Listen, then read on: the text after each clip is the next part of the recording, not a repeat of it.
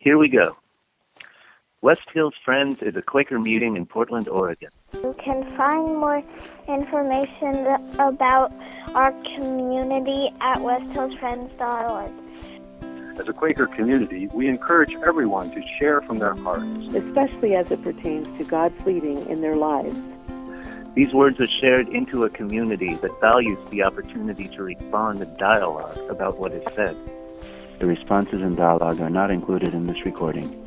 The views expressed in this content are solely those of the original contributor and do not necessarily speak for the entire West Hills Friends community. Thank you for listening. Have a wonderful day. Thank you for listening. Have a wonderful day. Good morning. I am Carol Bosworth, and I have been here at West Hills since Pat and I moved from Corvallis to Portland about nine years ago. I generally read some biblical material daily in my studies and prayers in a monastic pattern useful to me over the past 20 odd years. What I share with you today is part of a version of the gospel discovered near today's Egypt. This particular bit is from what is known as the Gospel of Mary Magdalene.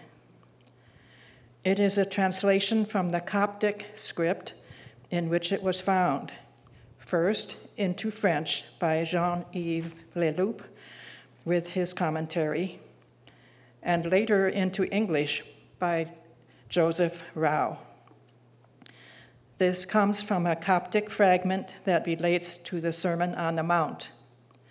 It is closely parallel to Matthew 5, verses 3 through 10, which I invite you to follow along with me as I read Mary Magdalene's version. Uh, the, your bulletin tells you what page that's on. The texts in comparison have much to teach us. However, you may not have seen it before because after the establishment of our present Bible with its contents in the 300 AD church, many texts were left out and in history were tracked down and destroyed. Some were saved by burial in desert caves to be found only 1500 years later. Now, if you are ready with Matthew 5, please listen to the same Beatitudes as heard and recorded from words of Mary Magdalene, perhaps within only a few decades after the crucifixion.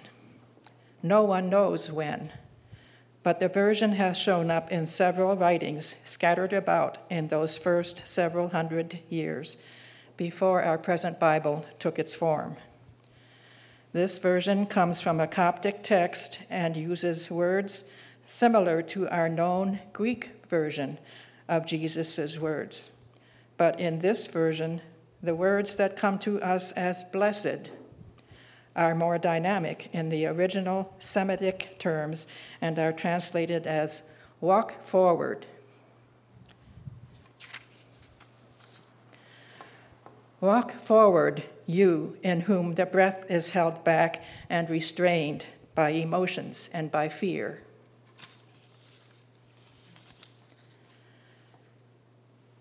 Walk forth, you gentle and humble ones, for your gentleness is your strength.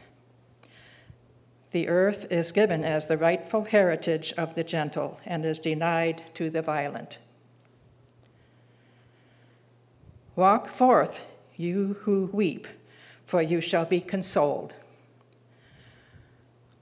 Those who mourn must pass through and beyond their tears, walking toward a higher serenity and more sensitive maturity.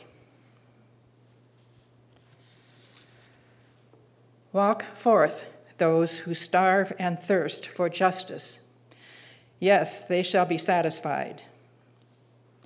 They are on a quest and the quest for justice can never be final. Perfectibility of humanity and the world is infinite and can have no final conclusion. Walk forth the pure of heart. Yes, you shall see God. To see God, our vision must be emptied of presuppositions and judgments. Only the pure of heart can taste being as it is, without qualities, and in its true holiness, which is beyond all comparison. Walk forth, merciful ones, you shall receive mercy. Happy are those who remain sensitive to the misery and sufferings of others. The future belongs to the pure and gentle, not to the rigid purists of all our fundamentalisms. The greatest crimes against humanity are always committed in the name of goodness and the need to preserve integrity and purity without mercy. Walk forth, peacemakers. Yes, you shall be acclaimed sons of God. Peace is the slowest and most patient way of walking. Peace cannot be commanded by money or by violence. It is nothing less than the Son of Man and the Son of God being born within ourselves. Walk forth, those persecuted for justice's sake. Yes, the kingdom of heaven is theirs. Use persecution, slander, and violence as a challenge and opportunity for growing in consciousness and love. This is truly your opportunity to live the greatest of exercises, which is love of one's enemies. Thus, you continue to teach your enemies not only with your words, but with your acts. Walk forth and announce the gospel of the kingdom. It is through the very power and simplicity of your becoming that you announce the kingdom. You bear witness that it is possible to live in surrender to another kind of consciousness and a different mind and that a new being lives within you in a space without boundaries, which we sometimes can taste when silence reigns within us.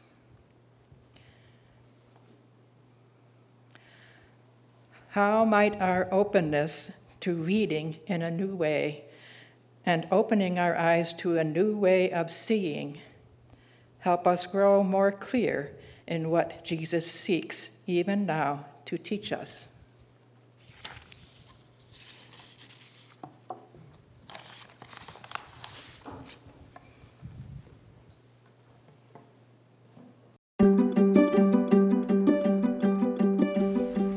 Hey, thanks for listening to our podcast.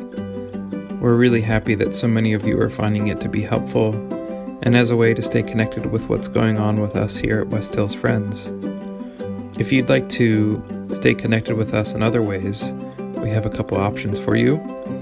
You can check out our website, it's westhillsfriends.org. There you'll find some more information about who we are as a community. You can also follow us on Facebook. We have a Facebook account by just searching for West Hills Friends. You can also follow us on Instagram. We have a Instagram account with the name West Hills Friends. So we hope that you'll get connected with us in other ways. And again, thanks for taking the time to listen to this podcast.